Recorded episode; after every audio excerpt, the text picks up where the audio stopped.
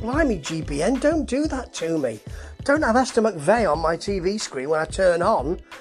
Blimey, that's really frightening early in the morning. She's not in the cabinet anymore, is she? Maybe that's why she's on GBN, because she's not in the cabinet anymore. Gap stores are all closing, as Kirsty says. I've always loved Gap.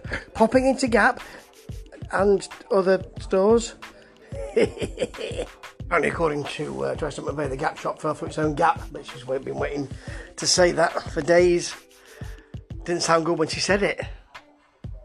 People are going to go online, she says. Now, she's a member of the Tory party that's creating this situation, so she's got no ideas. She's just telling us what's going to happen. Yes, all these people are going to lose their jobs and it's going to be terrible for the economy and the high street's going to really suffer. Oh, well, that's the way it is. Online!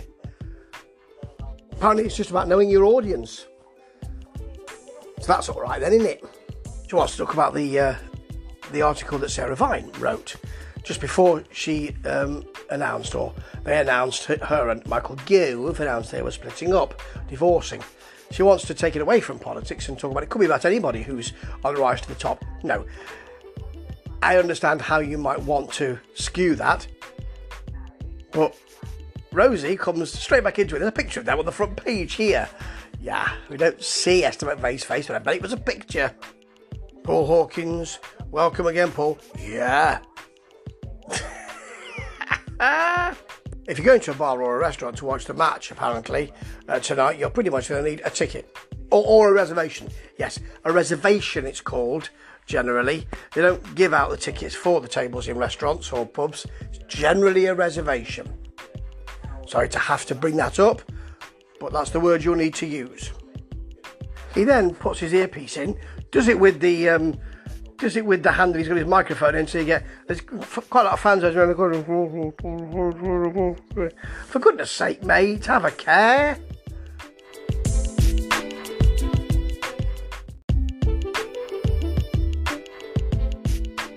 Then they ask him about the weather, and suddenly he's got a booming echo a real Darth Vader situation going on. They just can't get it right, can they? I know I'm constantly surprised by this, but you would expect, heading into their fifth week, that they would actually be able to do this. Here's Alison Bender to talk about Euro 90, uh, no, Euro 2020-21, not 96, but it wouldn't really matter whether it was or not. I don't think they're going to have any moving pictures of this I think it's going to be library pictures. That's going to make everything a lot more difficult. Let's see how long they just let her talk before they have to bring in some kind of pictures.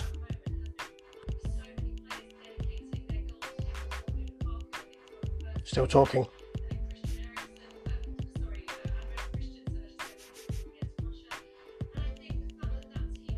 Still talking.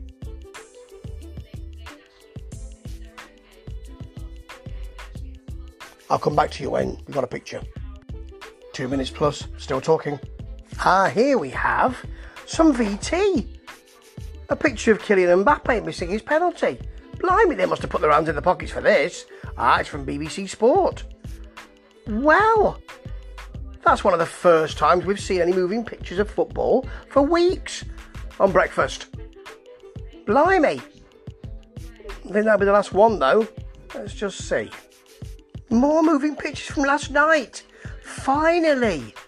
I mean, it's nearly the end of it, but um, but we've got some Euro 2020-21 videos, almost like a real news channel.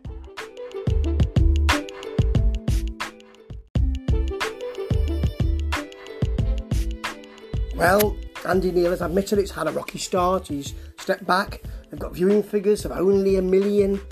Generally, only stalwarts hang around, like me. And that's just because I find it really funny.